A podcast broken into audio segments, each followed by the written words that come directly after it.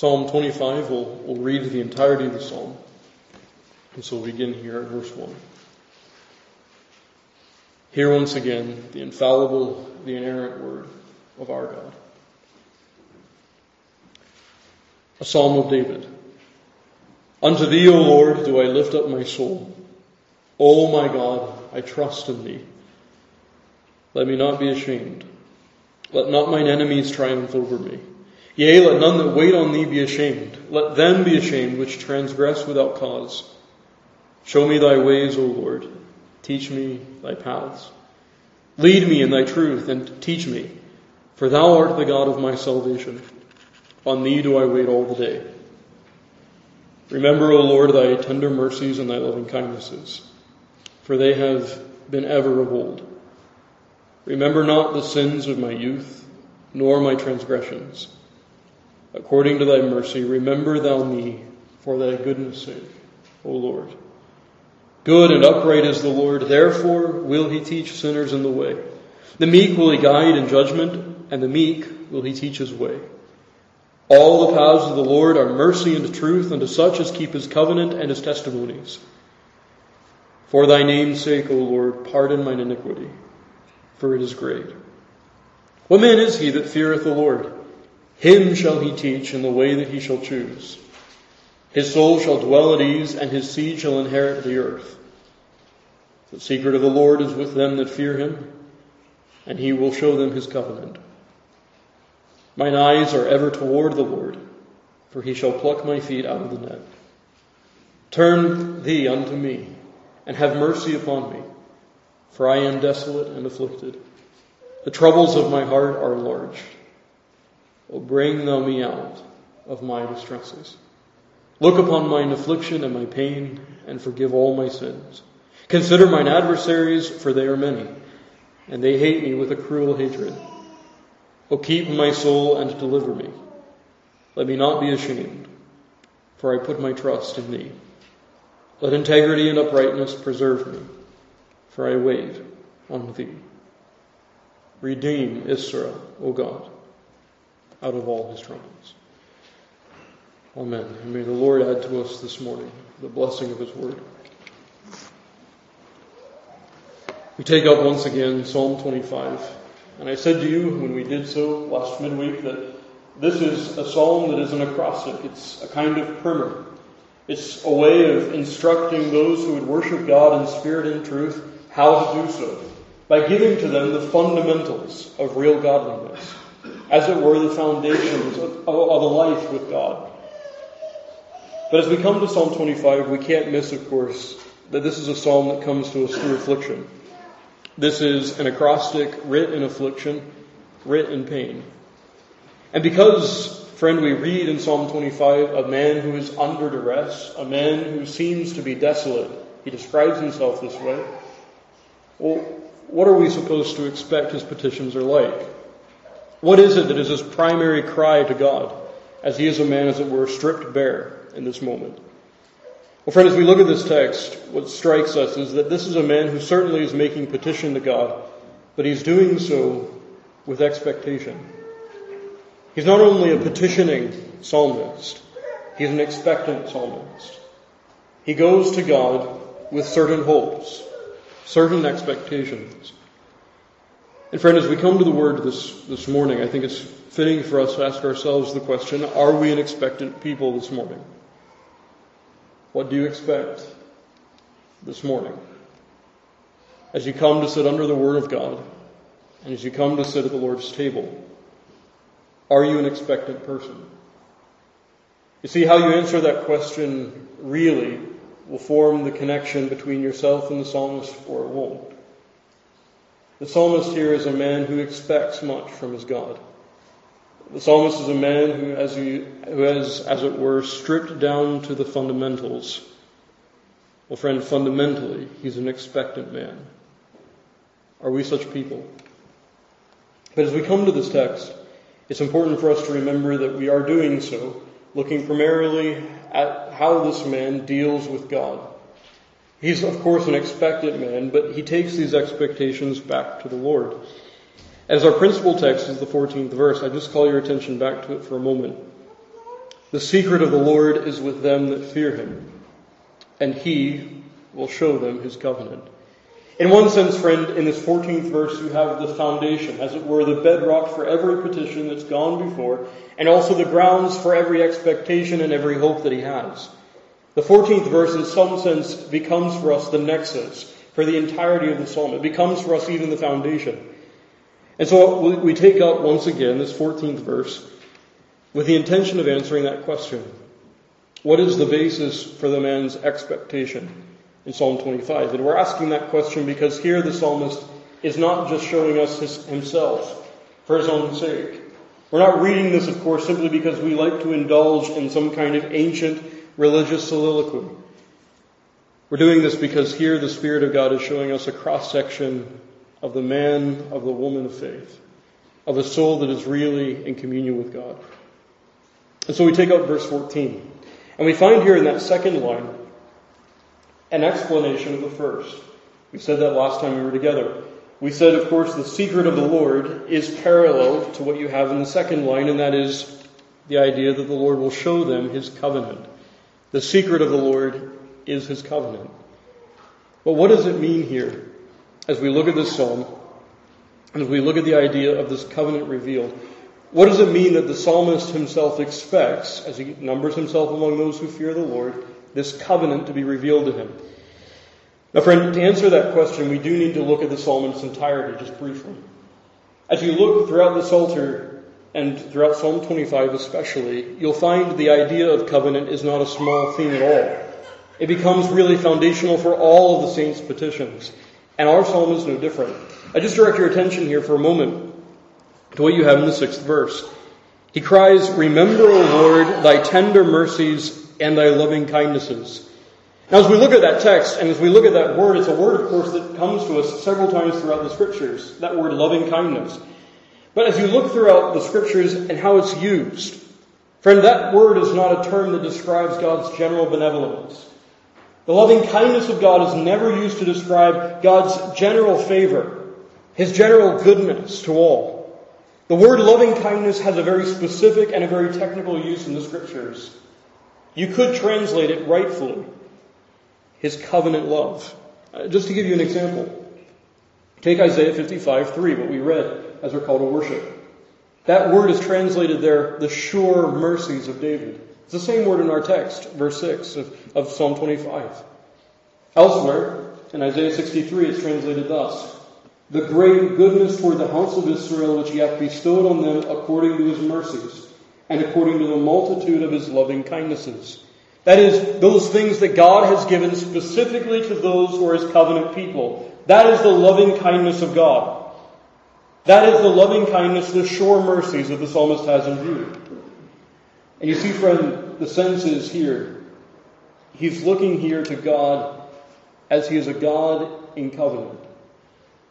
The idea of Psalm 14 then becomes the bedrock for the petition of verse 6. Psalm 25:14 becomes for us the foundation for Psalm 25, verse 6. That 6th verse is already looking to what you have in our text. The idea that God has indeed entered into covenant, and that from that covenant he expects mercy. From that covenant he even expects special grace. And so, friend, as you look at this text, and you hold it in comparison with what you have in Psalm 17, you'll find this. The psalmist prays, "Show thy marvelous loving kindness," our word. And to whom is it shown? To those saved by thy right hand, which put their trust in thee. Friend, what the psalmist has in view throughout all of Psalm 25 is that covenant that is the principal aspect of our text. It is just this, that God has made a covenant, and from that covenant special grace is known to those who trust in him. But if that's the covenant, that leads us to the next question. What does it mean for the Lord to show these things to him? And to answer that question, I want you to look at the text again, verse 14. I want you to think, as you look throughout the Scriptures in your own mind, how the word show or how the word reveal is used. You see, in the Scriptures, revealing or showing is not something that's purely done intellectually.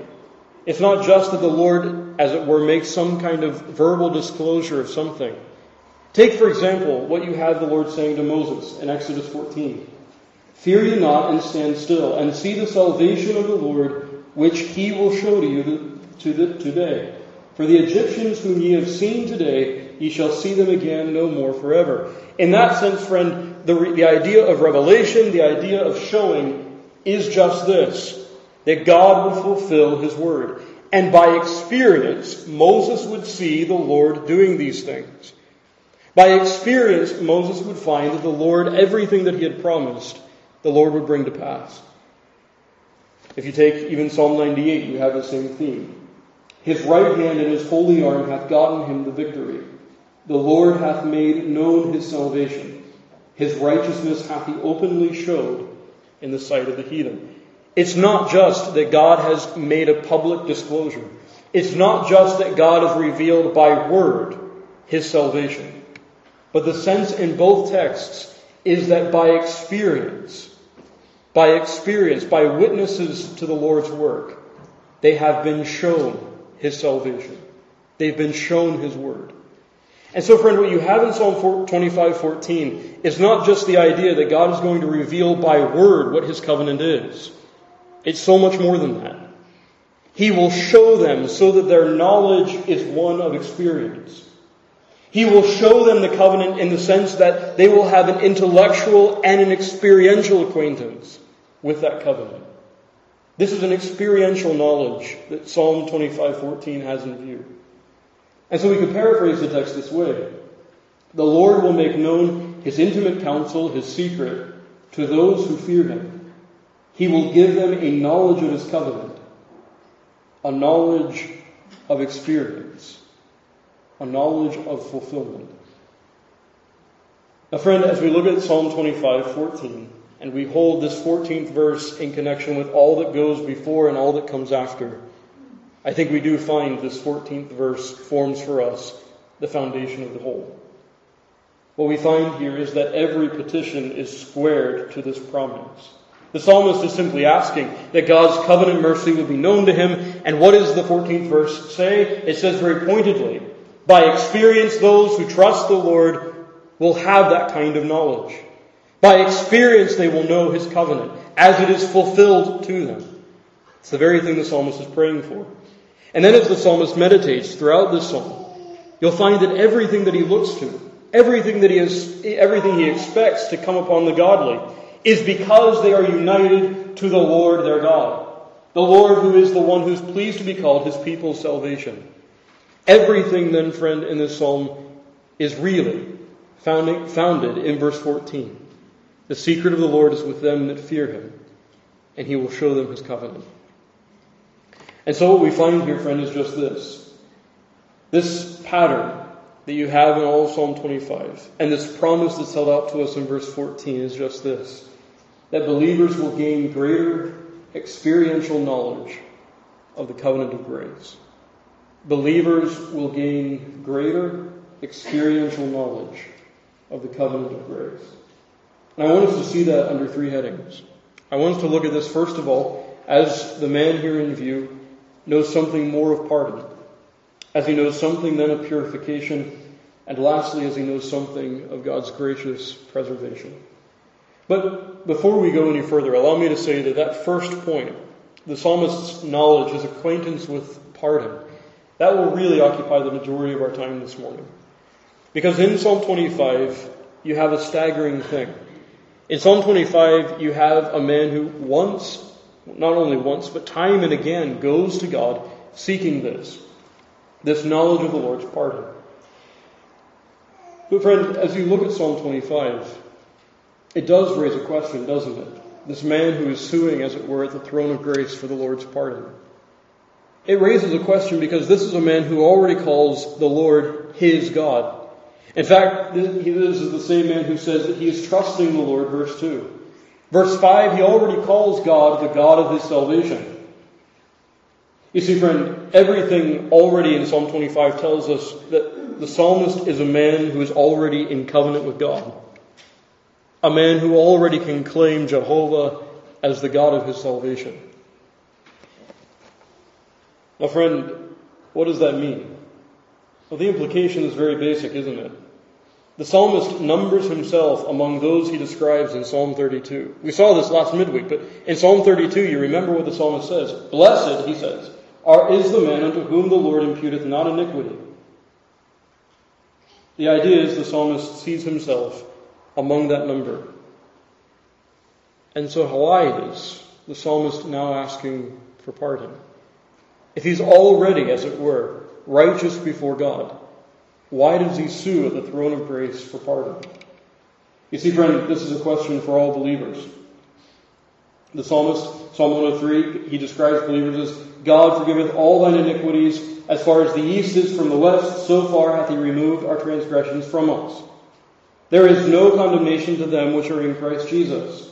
Christ presents such believers holy and unblameable and unreprovable in God's sight. He quickened together with them, having forgiven you all trespasses, blotting out the handwriting of ordinances that was against them, which was contrary to them, and took it out of the way, nailing it to his cross. And the question then is, how can a believer, justified in God's sight as we've just described, be asking for God's pardon? If he truly was justified once for all, why the petitions of Psalm 25?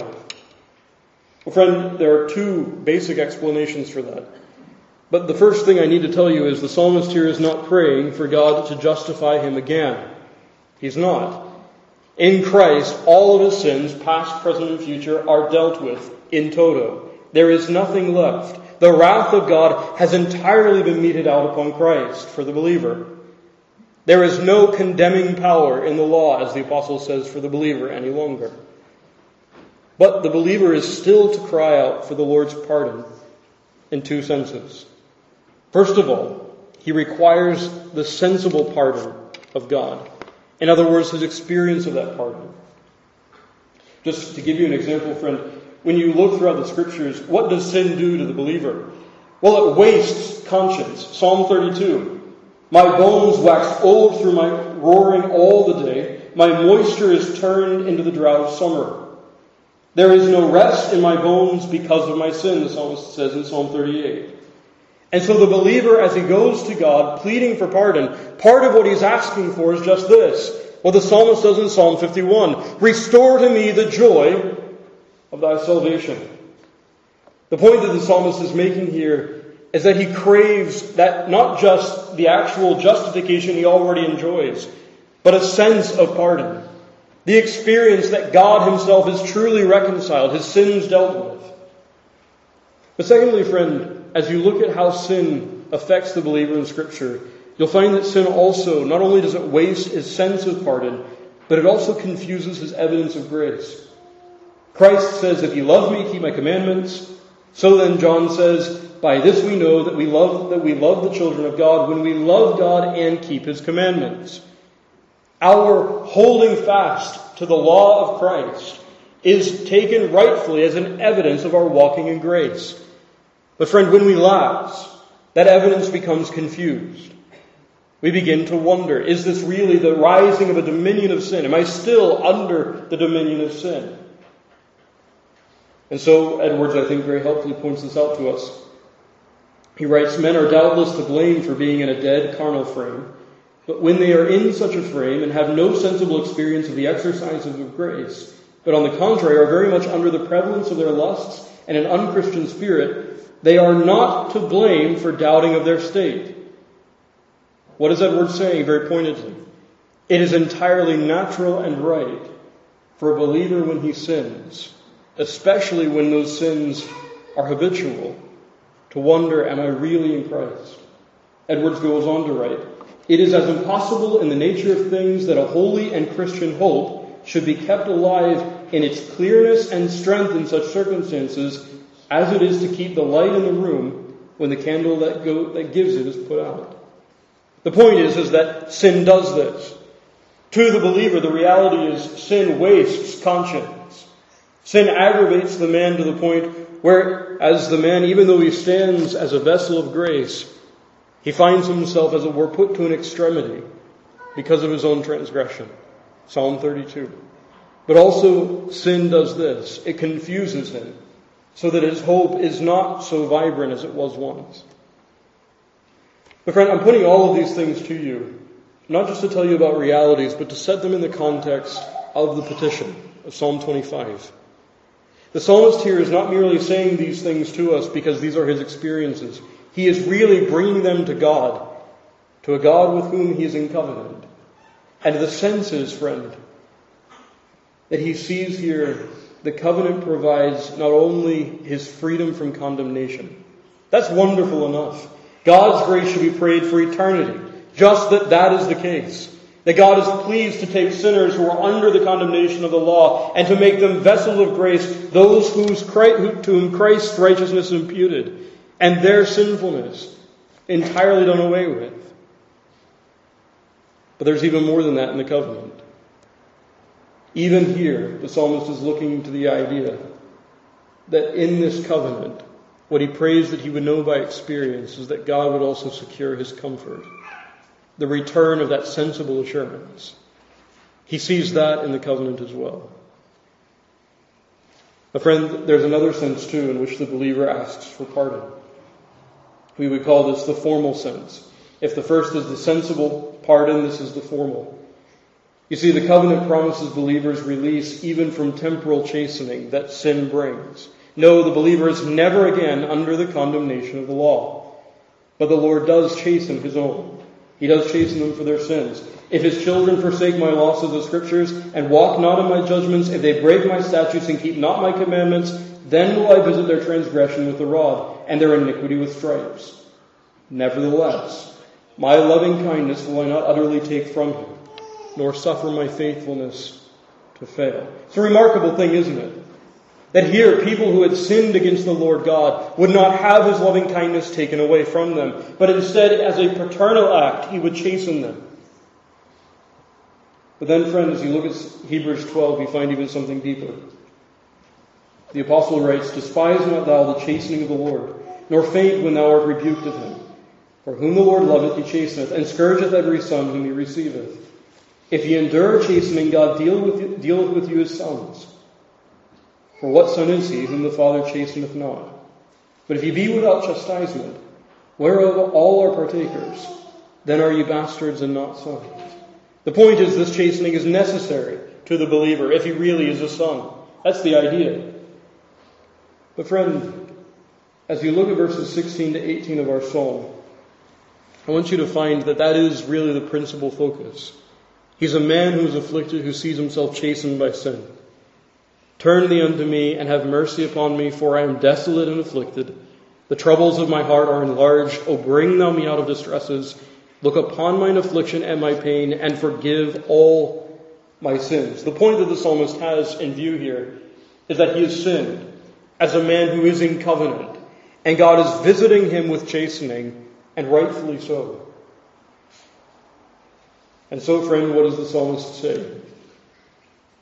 He says here, very pointedly, that he is asking that God, as an act of covenant mercy, would come to him, be gracious to him, and even deliver him out from underneath this rod. Friend, there are two more things in the covenant then that are wonderful. Is it not wonderful that our God is a God who has entered into covenant with sinners that he might chasten them, not to destroy them, but to correct them lovingly? That's an amazing thing, isn't it? That God would deal with sinners as with sons. But then isn't even more staggering what here the psalmist has in view? That the covenant even promises them deliverance out from under that rod. That the covenant even secures for them temporal peace and temporal deliverance as they turn to God through the Lord Jesus Christ.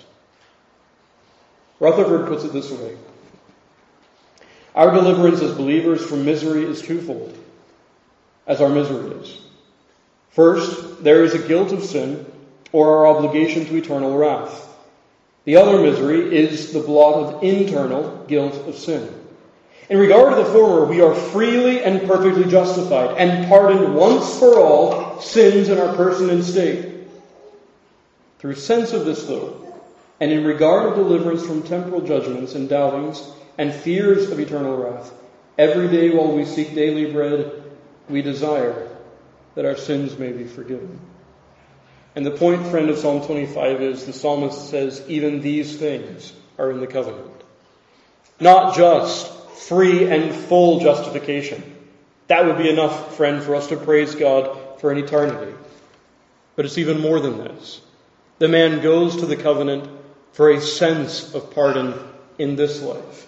He goes to the covenant even now to seek deliverance from the temporal rod, from even the chastening hand of God.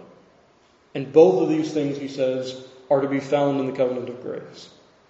And both of these, crucially, he says, will be revealed by experience to the believer, to those who fear the Lord. A friend, take the apostle's analogy of Hebrews 12 just for a moment to illustrate. You have here an example of paternal care, and it's manifest in loving chastening. It's manifest in God's tender correction. But friend, think about this house just a bit further. All those who are part of it, all those who are redeemed, are adopted. They're adopted into this house, and so they're sheltered from the storm of God's wrath. They're brought out from underneath the condemnation of the law. And so we could say very pointedly, that is the great thing of the covenant, that eternal wrath has been averted for their sins. But the covenant even goes further. The covenant goes on to the next step. And that is, not only are they brought into a house and kept from the storm, but as a father, God nourishes them, provides for them food, provides for them that which is necessary to sustain their lives. My friend, that would be enough, too, for us to praise and laud God for eternity. That He would be so loving and so kind to those who were once objects of wrath. And then you come to the third point. And the third point is that as they're in this home, the Lord God takes an interest in actually disciplining them and correcting them for their good and for His glory. Again, friend, that should lead to our praise. But what's staggering about what we've just taken up is that there is yet a fourth aspect of being brought into this house. There's a fourth thing that the psalmist has in mind. And that is that the covenant says the believer will know by experience the tokens of God's love.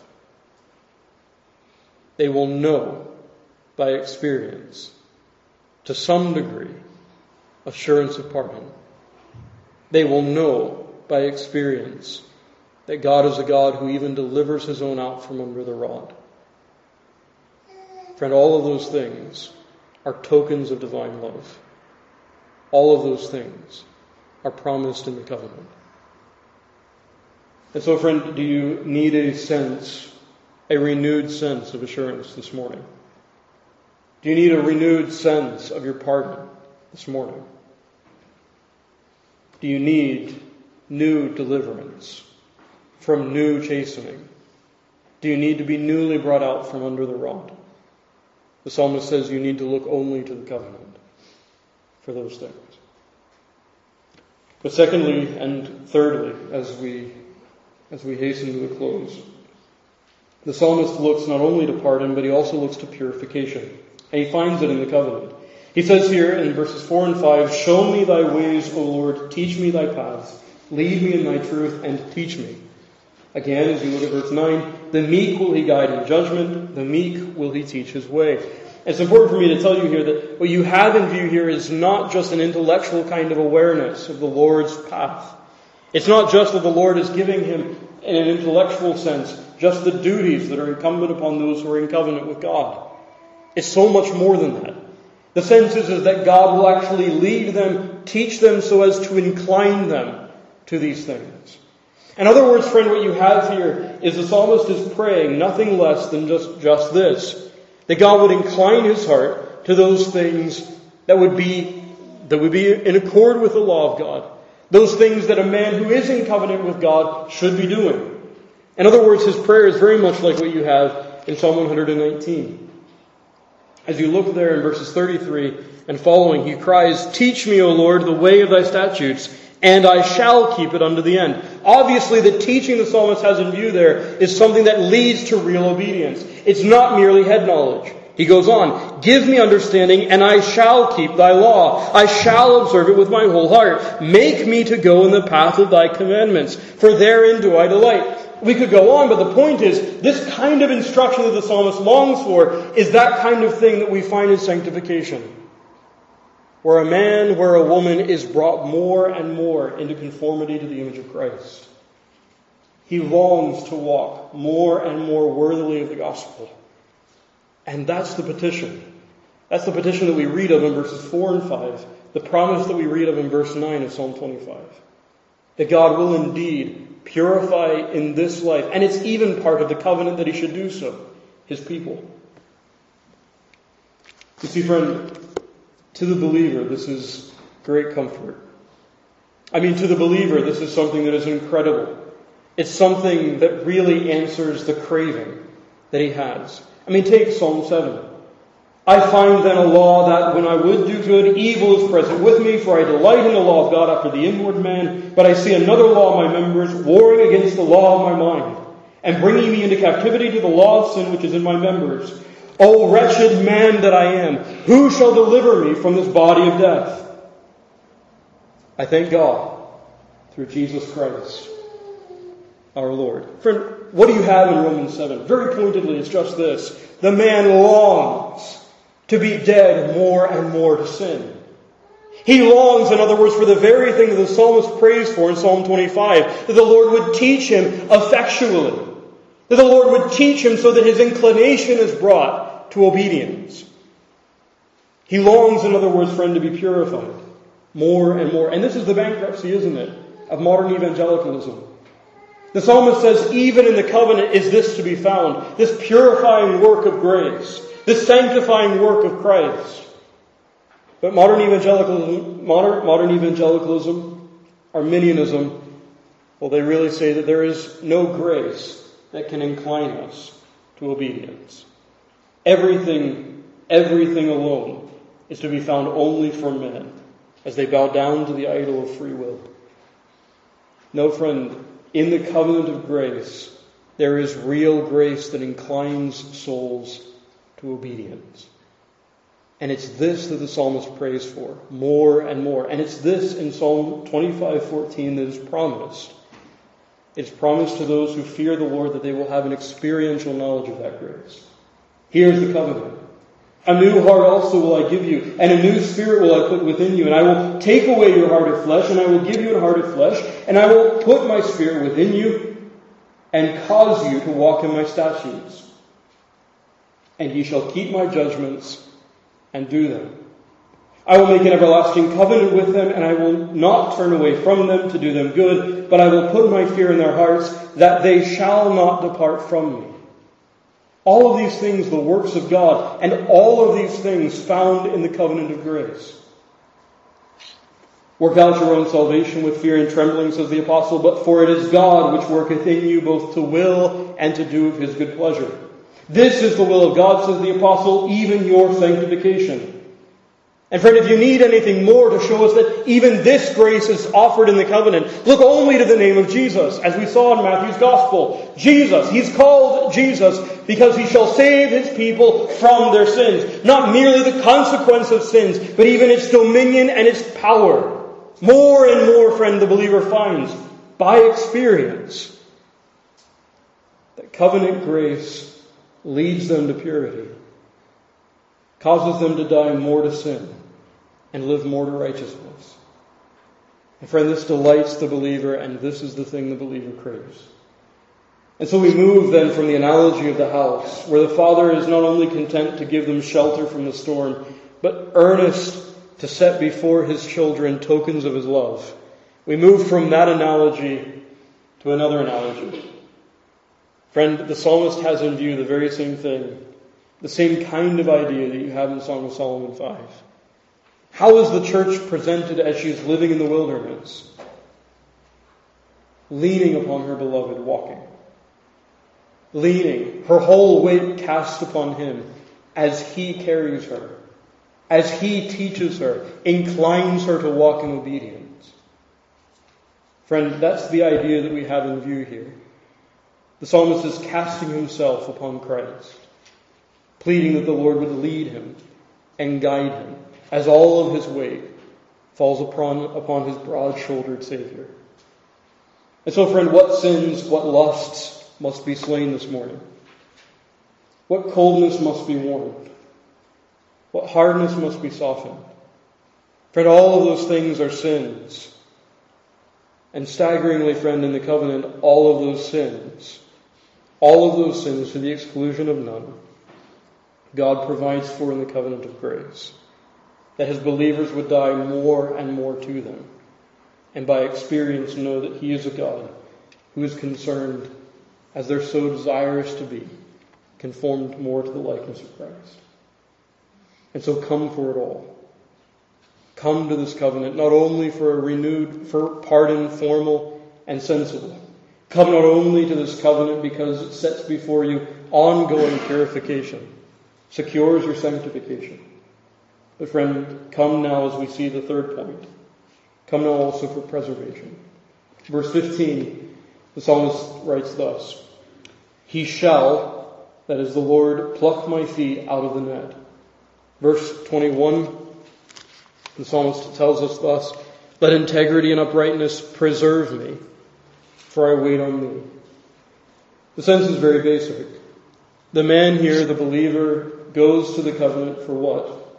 Well, it's just this: for the continuance of all that has gone before. Pluck me out from the net. Preserve me and keep me. And he says all of these things belong to the covenant, and their continuance belongs to the covenant. All of these graces that he's had in view, and all of these things for which he's pleading, friend, all of them, he says, are to continue, because the Lord has so sworn. And what's staggering, friend, is that the covenant promises that the believer will know these things by experience. They will know by experience the continued preservation of grace. The illustration here, then, is just this, that Christ, in the covenant, holds a vice grip over his people. That's what this covenant holds out to us. Not only does it secure their part in ones, not only does it secure for them the idea that once justified, and so long as they didn't sin, they would only then enjoy the sense of pardon and of reconciliation with God, but it offers them so much more. It offers even this, that sense can be returned even after they sin against covenant love. And then it's even more than that, isn't it? That even though they are a people who have been delivered from the dominion of sin, Christ offers this, that they would continue to die from its power. He offers them that, and he offers them that their whole life long. Christ holds his own, friend, with an iron, with a vice grip. And that's the very thing the psalmist looks to, that preserving grace, that grace that holds out all of these things to him constantly. And so, friend, relinquish every other sense of stability. Relinquish every other sense of hope. Square all only to the covenant. You have no stability outside of this. You have no hope of preservation outside of this. The psalmist knows this, and we should as well. But as we close, just two brief thoughts for application. Friend, all of these things the psalmist looks for in the covenant, but the Word of God is very clear. All of these things are embodied in Christ. "Of God are ye in Christ Jesus, who of God is made unto us wisdom and righteousness and sanctification and redemption, that according as it is written, he that glorieth, let him glory in the Lord." Christ is made unto believers all of these things: wisdom, righteousness, sanctification, and redemption. It's the very passage that we read in Isaiah 42. He is the covenant that was given for the people. He is the covenant that was given as a light for the Gentiles. And so, friend, as the psalmist looks to the covenant, he really looks to Christ, who is the embodiment of that covenant itself. And so, friend, the question is, as we prepare to come to the table, are we such people, are we people who are looking to Christ in this way? The answer to that question is really going to be found in answers to further questions. First question, perhaps, we should ask ourselves is, are we trusting in our own preparation for the supper? Are we trusting in our own preparation? Are we trusting in the bare ritual, the bare ceremony of the sacrament? Is that what we're entrusting ourselves to this morning? You see, friend, those who would commune with Christ aright, who look to Christ as the psalmist does in our text, are those who cry, even as they sit at the table, "We are unprofitable servants, we have done that which is our duty to do."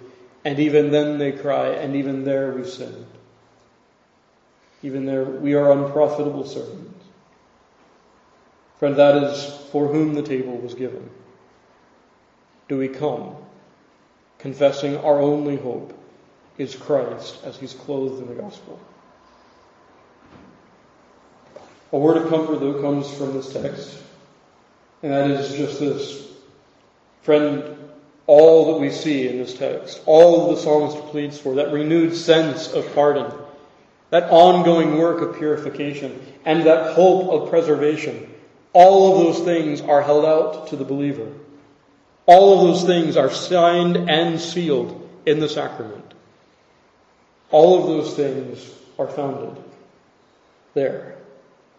But even more than that, as our text tells us, friend, if you are numbered among those who are trusting in the Lord, you are promised even greater experience of all of those things in this life.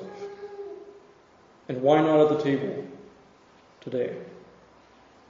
Why not those things that you so need? Why not find it at the table, even this morning? You can only do so, friend, as you look to Christ by faith. But do not limit the hand of the Most High. God may grant those things to you in an unexpected way, even this morning. And so come to Christ. Find him offered in Scripture and in sacrament, signed and sealed, offering you nothing less than the very unsearchable riches that we contemplated here this morning. Amen.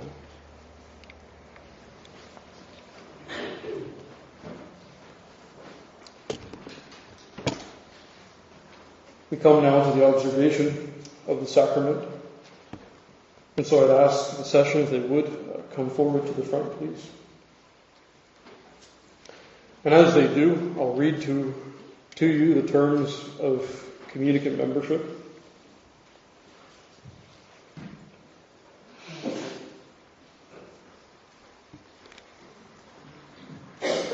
The terms are as follows. I accept the Scriptures of the Old and New Testaments as the Word of God and the only infallible rule of faith and practice. I believe that Jesus Christ is the Son of God, the only Redeemer of men, supreme in church and state, and in dependence on divine grace, I take him as my Savior and Lord. I promise by divine grace to show a teachable and submissive spirit to the teaching of Scripture, as set forth in the testimony of the Reformed Presbyterian Church of Ireland. I promise that by the help of the Holy Spirit I will endeavor to live a life consistent with my profession. And I'll read to you now the words of institution taken here from 1 Corinthians 11. I received of the Lord that which also I have delivered unto you, that the Lord Jesus, the same night in which he was betrayed, took bread. And when he had given thanks, he brake it and said, "Take, eat, this is my body, which is broken for you. This do in remembrance of me." After the same manner also he took the cup when he had supped, saying, "This cup is the New Testament in my blood. This do ye as oft as ye drink it in remembrance of me.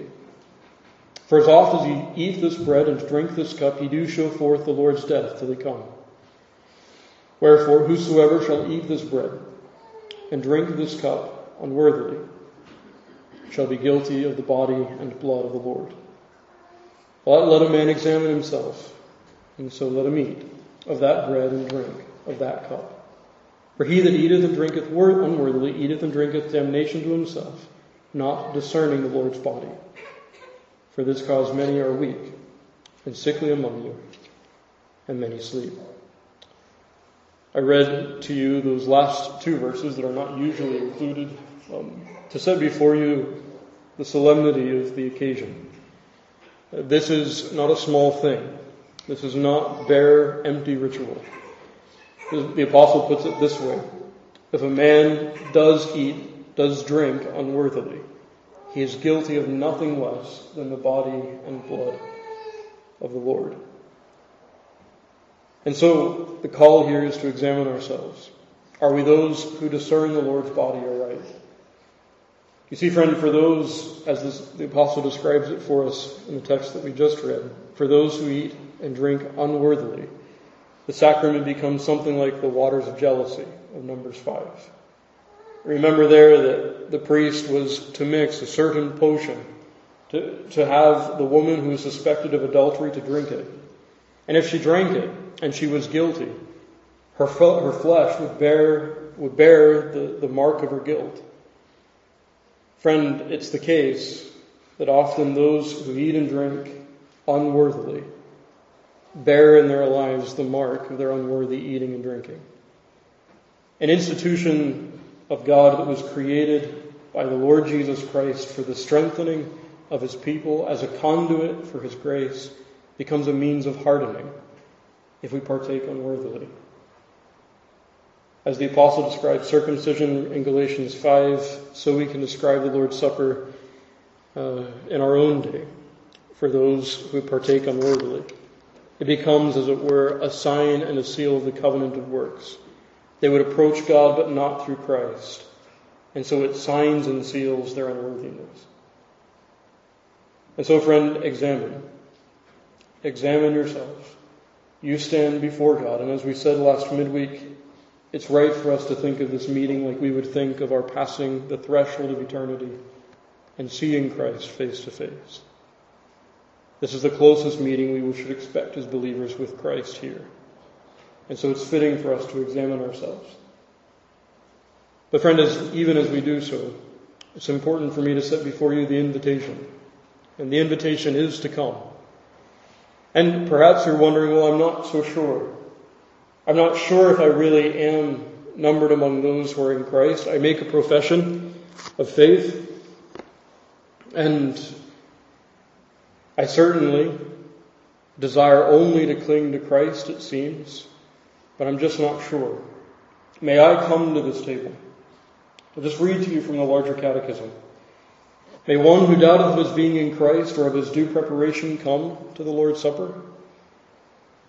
One who doubteth of his being in Christ, or of his due preparation to the sacrament of the Lord's Supper, may have true interest in Christ, though he be not yet assured thereof.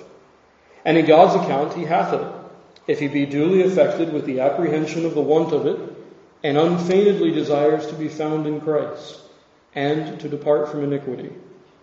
In which case, because promises are made, and this sacrament is appointed for the relief, even of weak and doubting Christians, he is to bewail his unbelief and labor to have his doubts removed. And so doing, he may and ought to come to the Lord's Supper, that he may be further strengthened. In short, friend, if you are crying after Christ, the sacrament is for you, weak and doubting as you might be, as ill prepared as we may be. The calling is, if we come with repentance and looking to Christ by faith, the call is to come. And so, of course, we invite all those to come who look to Christ by faith.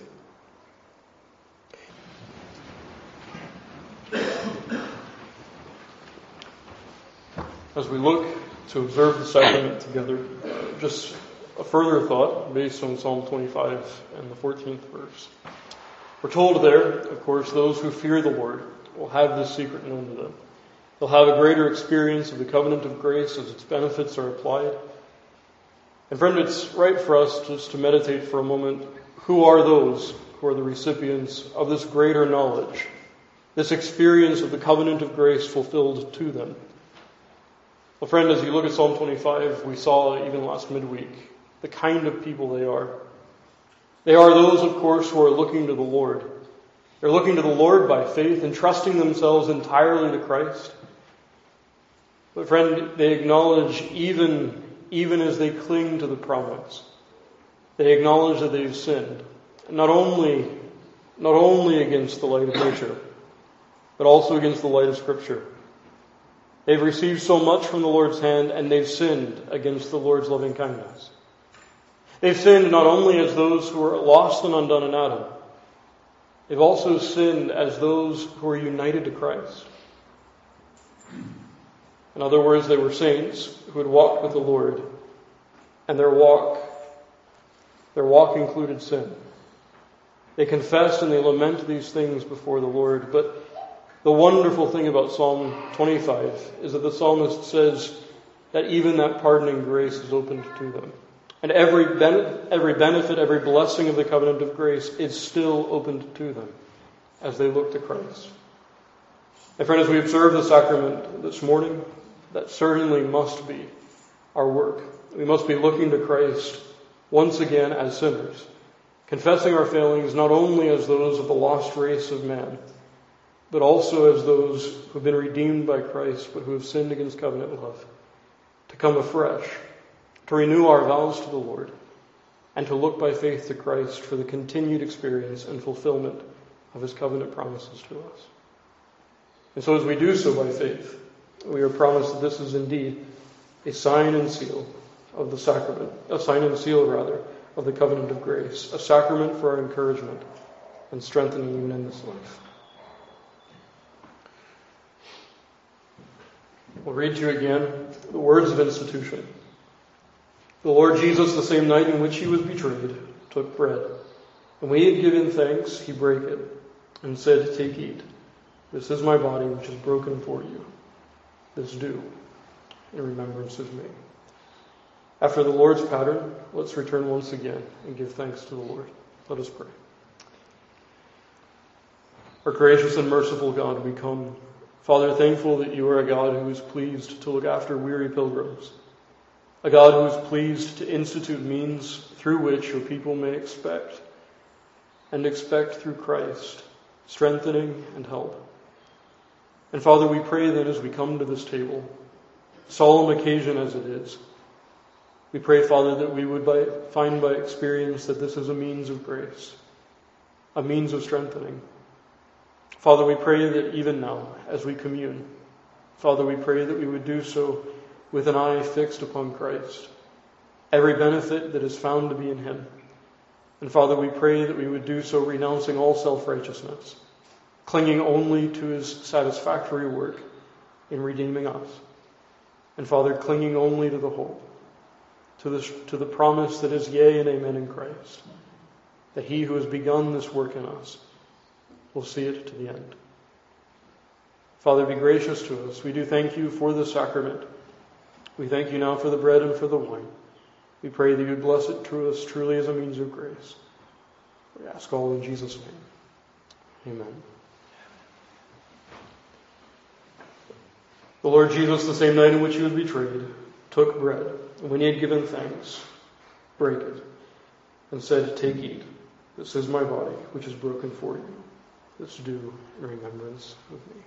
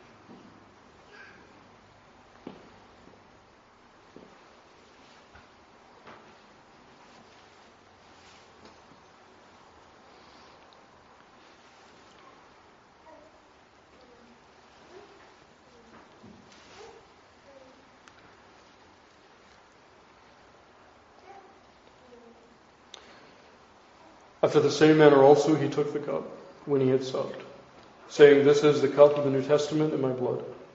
This do as often as you drink it in remembrance of me. For as often as you eat this bread and drink this cup, you do show forth the Lord's death till he come."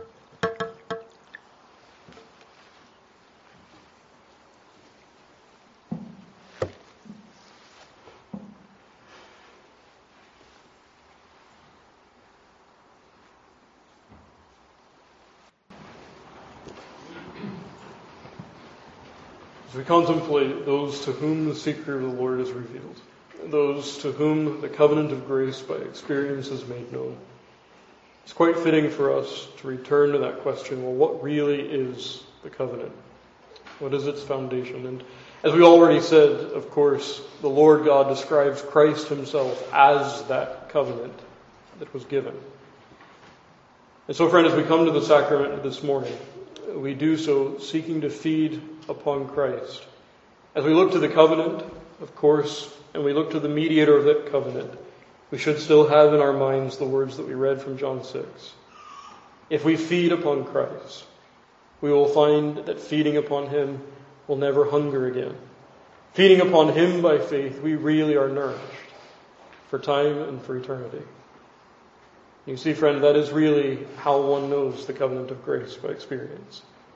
More of Christ. More of the one who is nourishment itself. More of the one who, as we read from Isaiah 42, he takes even the smoking flax and the bruised reed, neither quenching the one nor breaking the other, but tendering to them his grace and his love. As we look to Christ by faith, that is the Christ whom we behold. If we would have the secret of the Lord revealed to us, well, friend, it is only by faith in this Christ who is the covenant itself that we will find it. And may we so partake this morning. The Lord Jesus, the same night in which he was betrayed, took bread. And when he had given thanks, he brake it and said, "Take, eat, this is my body, which is broken for you. This do in remembrance of me." Let's return once again to the throne of grace and give thanks. Our gracious and merciful God, we do come before you thankful that you are a God who is pleased not only to give us breath, not only to provide for us shelter in this life, not only to provide for us nourishment, but Father, we thank you that even in this life and even now, you give opportunity that your people may feed upon Christ in special ways. Oh, Father, cause us to feed upon him right. Cause us to feed upon him by faith, renouncing ourselves and everything that the flesh would cling to. Father, cause us to be a people who renounce the world and who are pleased to renounce all of its wares, just to take hold of Christ, to pronounce all of their offerings as vanity, and to see Christ and he alone as that which we need. Father, give us such hearts even now. Lord, as we renew our covenant, as we renew our obligations in this covenant of grace even this morning, Father, we pray that we would do so, mindful that it is entirely befitting for those who have been bought with the price of Christ's own blood to live as his slaves. And Father, we pray as well that we would find in his service, well, Father, we pray that we would find in his service more than what the world may offer in its vain freedom. That we would find here even this morning grace. Find here love unspeakable. Cause us, Father, to be even as those who were described before, people full whose joy is full of glory, because they behold by faith Christ, the Lord of glory himself. Bless us, O gracious God, to these ends, as we ask all in Jesus' precious name. Amen. The Lord Jesus, on the night in which he was betrayed, took bread, and when he had given thanks, he brake it, and said, "Take, eat, this is my body, which is broken for you. Do this in remembrance of me."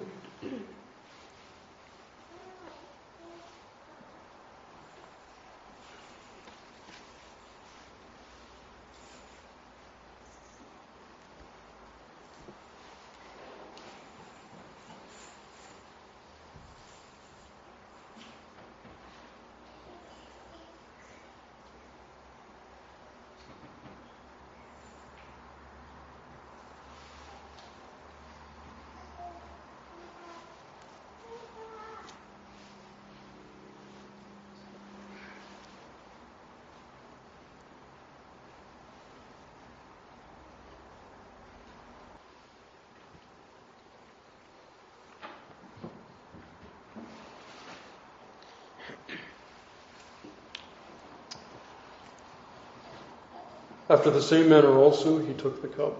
when he had stopped, saying, "This cup is the New Testament in my blood. This do ye as oft as ye drink it in remembrance of me. For as often as ye eat this bread and drink this cup, ye do show forth the Lord's death till he come."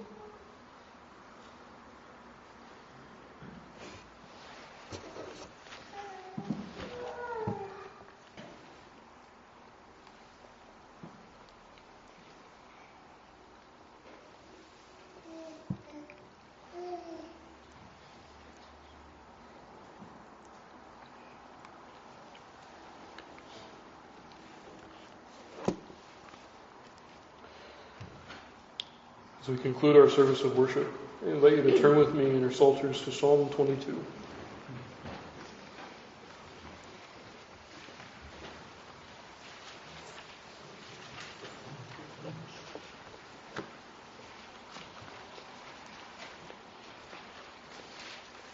Psalm 22, verses 22 to 28. Once more, we'll stand to praise God. And afterward, please remain standing for prayer and the benediction. Let's stand. Praise the Lord.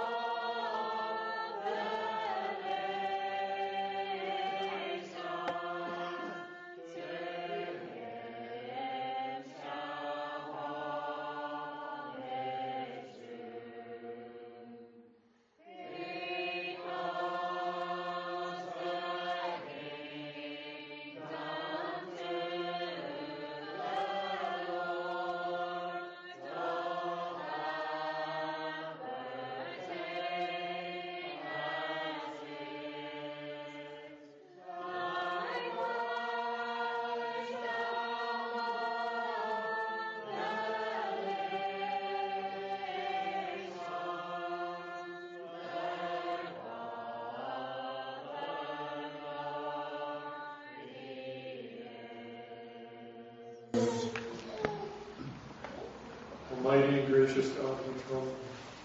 Father, thankful that you are a God of grace, a God in whom there is more mercy than there is sin in us, a God who is pleased through the Lord Jesus Christ to sign and to seal every promise, to encourage poor pilgrims on the way heavenward, even on the morning like this morning.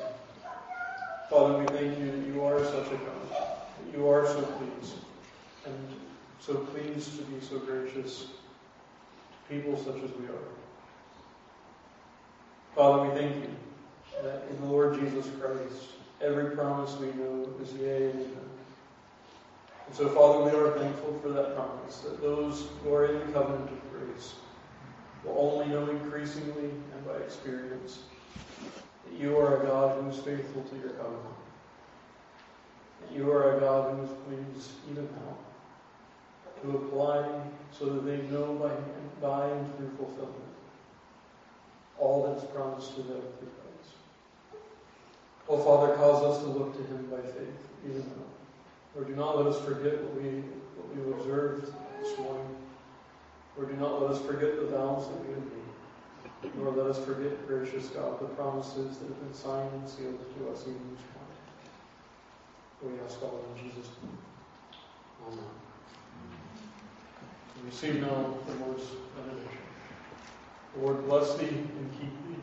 The Lord make his face shine upon thee and be gracious unto thee. The Lord lift up his countenance upon thee and give you peace. Amen.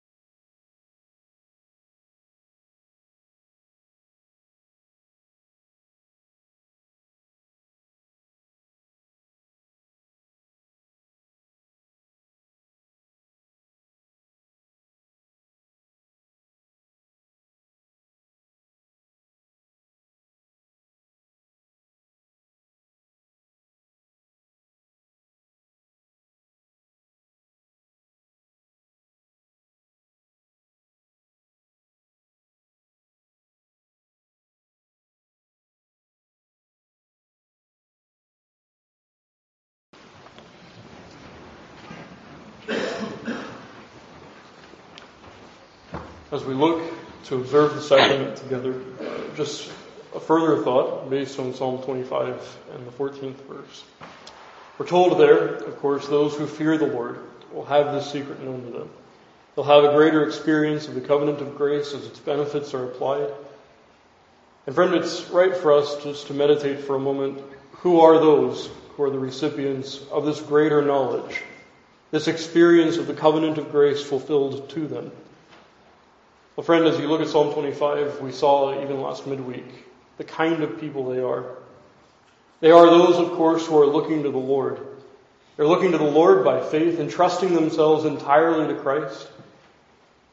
But friend, they acknowledge even as they cling to the promise, they acknowledge that they've sinned, not only against the light of nature, but also against the light of Scripture. They've received so much from the Lord's hand, and they've sinned against the Lord's loving kindness. They've sinned not only as those who are lost and undone in Adam, they've also sinned as those who are united to Christ.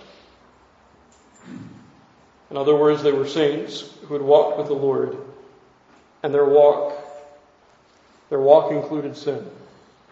They confess and they lament these things before the Lord, but the wonderful thing about Psalm 25 is that the psalmist says that even that pardoning grace is opened to them.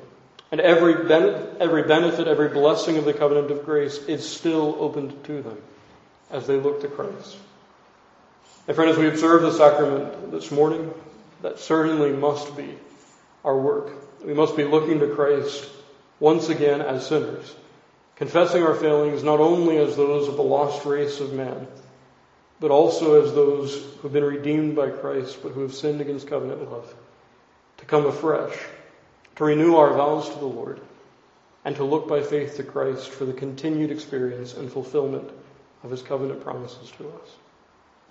And so as we do so by faith, we are promised that this is indeed a sign and seal of the sacrament, a sign and seal, rather, of the covenant of grace, a sacrament for our encouragement and strengthening even in this life. We'll read to you again the words of institution. The Lord Jesus, the same night in which he was betrayed, took bread. And when he had given thanks, he brake it and said, "Take, eat. This is my body, which is broken for you. This do in remembrance of me." After the Lord's pattern, let's return once again and give thanks to the Lord. Let us pray. Our gracious and merciful God, we come, Father, thankful that you are a God who is pleased to look after weary pilgrims, a God who is pleased to institute means through which your people may expect through Christ, strengthening and help. And Father, we pray that as we come to this table, solemn occasion as it is, we pray, Father, that we would find by experience that this is a means of grace, a means of strengthening. Father, we pray that even now, as we commune, Father, we pray that we would do so with an eye fixed upon Christ, every benefit that is found to be in him. And Father, we pray that we would do so renouncing all self-righteousness, clinging only to his satisfactory work in redeeming us. And Father, clinging only to the hope, to the promise that is yea and amen in Christ, that he who has begun this work in us will see it to the end. Father, be gracious to us. We do thank you for this sacrament. We thank you now for the bread and for the wine. We pray that you would bless it to us truly as a means of grace. We ask all in Jesus' name. Amen.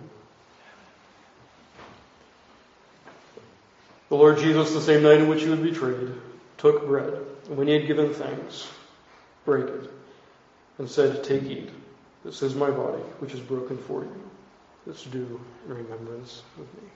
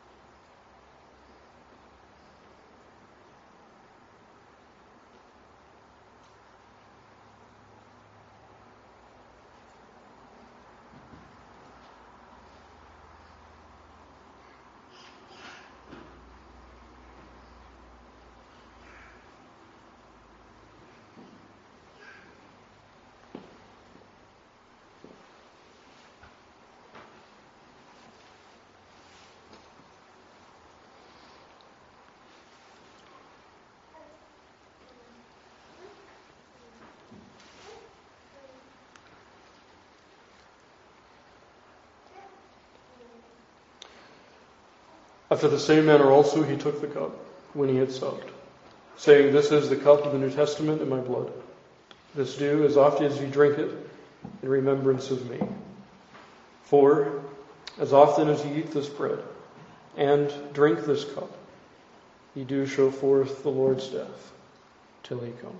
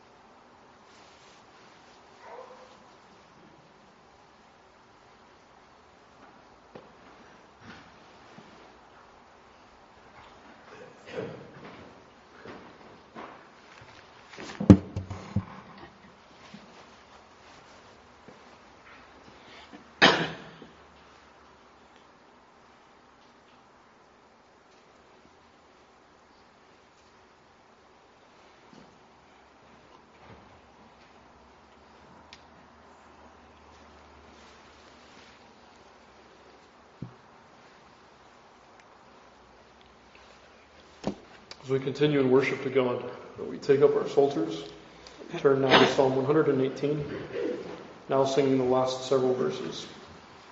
Psalm 118, verses 20 to 29.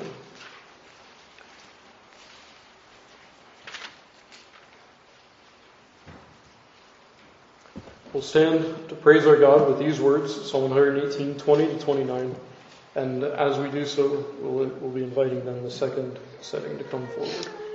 We'll stand once more to praise our God. Psalm 118.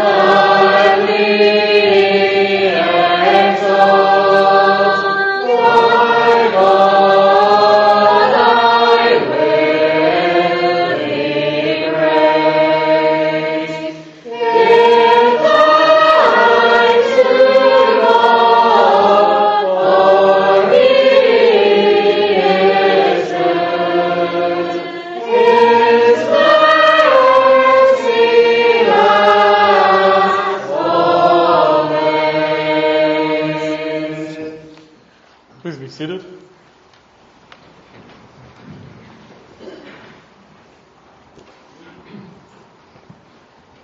As we contemplate those to whom the secret of the Lord is revealed, those to whom the covenant of grace by experience is made known, it's quite fitting for us to return to that question, well, what really is the covenant? What is its foundation? And as we already said, of course, the Lord God describes Christ himself as that covenant that was given.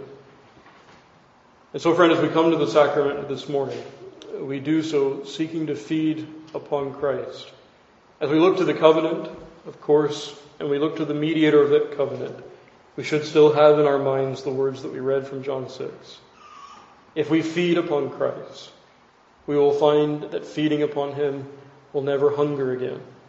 Feeding upon him by faith, we really are nourished for time and for eternity.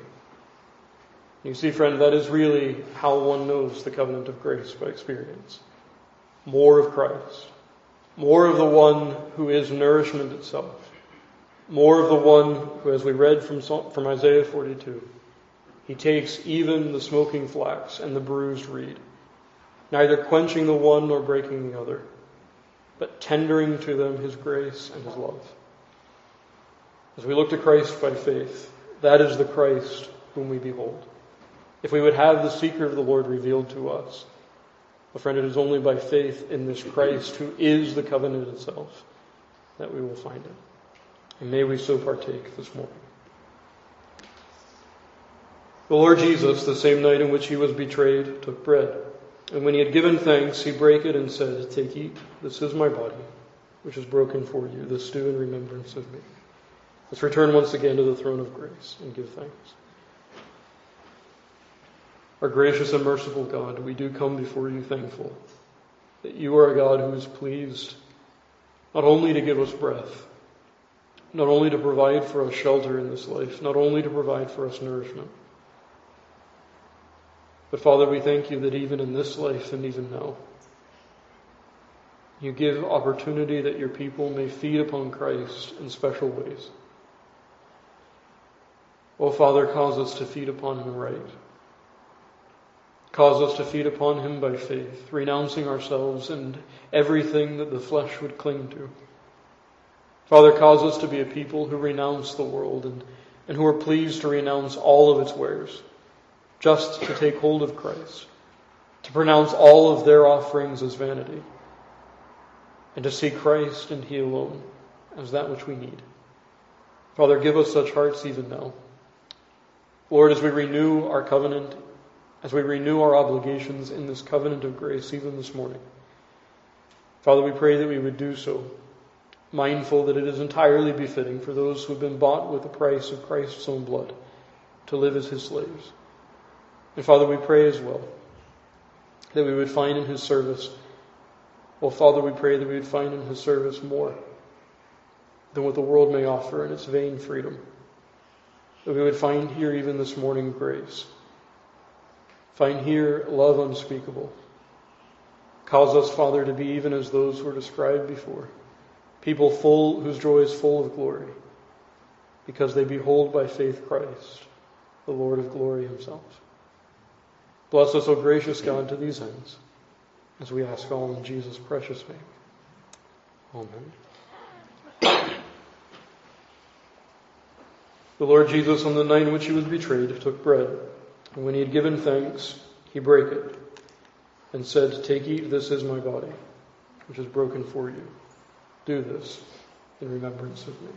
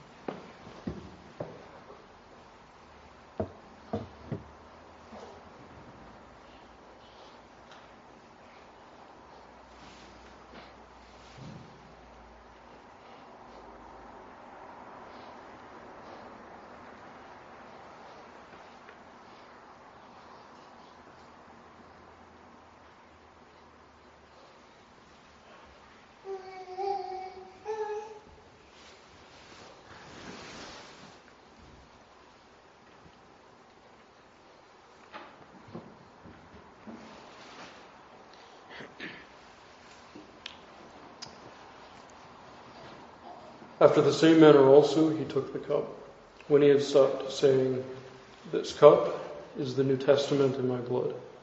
This do ye as oft as ye drink it, in remembrance of me. For as often as ye eat this bread, and drink this cup, ye do show forth the Lord's death, till he come.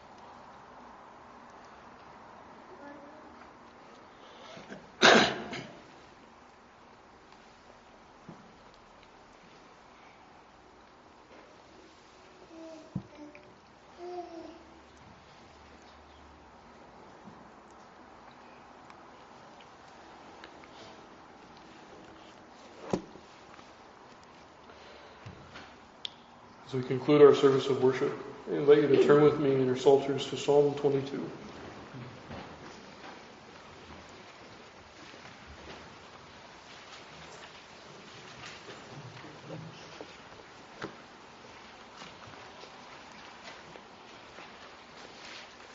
Psalm 22, verses 22 to 28. Once more, we'll stand to praise God. And afterward, please remain standing for prayer and the benediction. Let's stand to praise the Lord.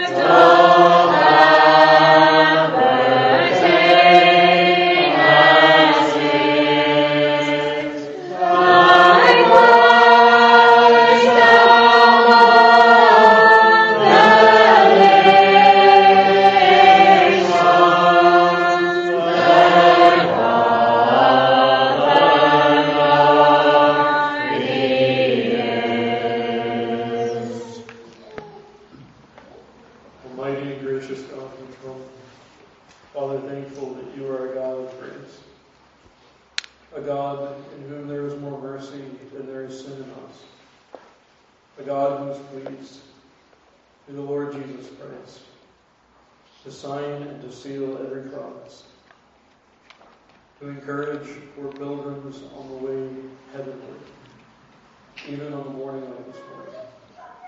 Father, we thank you that you are such a God, that you are so pleased, and so pleased to be so gracious to people such as we are. Father, we thank you that in the Lord Jesus Christ, every promise we know is yea and amen. And so, Father, we are thankful for that promise, that those who are in the covenant of grace will only know increasingly and by experience that you are a God who is faithful to your covenant, that you are a God who is pleased even now to apply so that they know by and through fulfillment all that's promised to them through Christ. Oh, Father, cause us to look to him by faith even now. Lord, do not let us forget what we observed this morning. Lord, do not let us forget the vows that we have made. Lord, let us forget, gracious God, the promises that have been signed and sealed to us even this morning. We ask all in Jesus' name. Amen. And receive now the Lord's benediction. The Lord bless thee and keep thee. The Lord make his face shine upon thee and be gracious unto thee. The Lord lift up his countenance upon thee. Amen.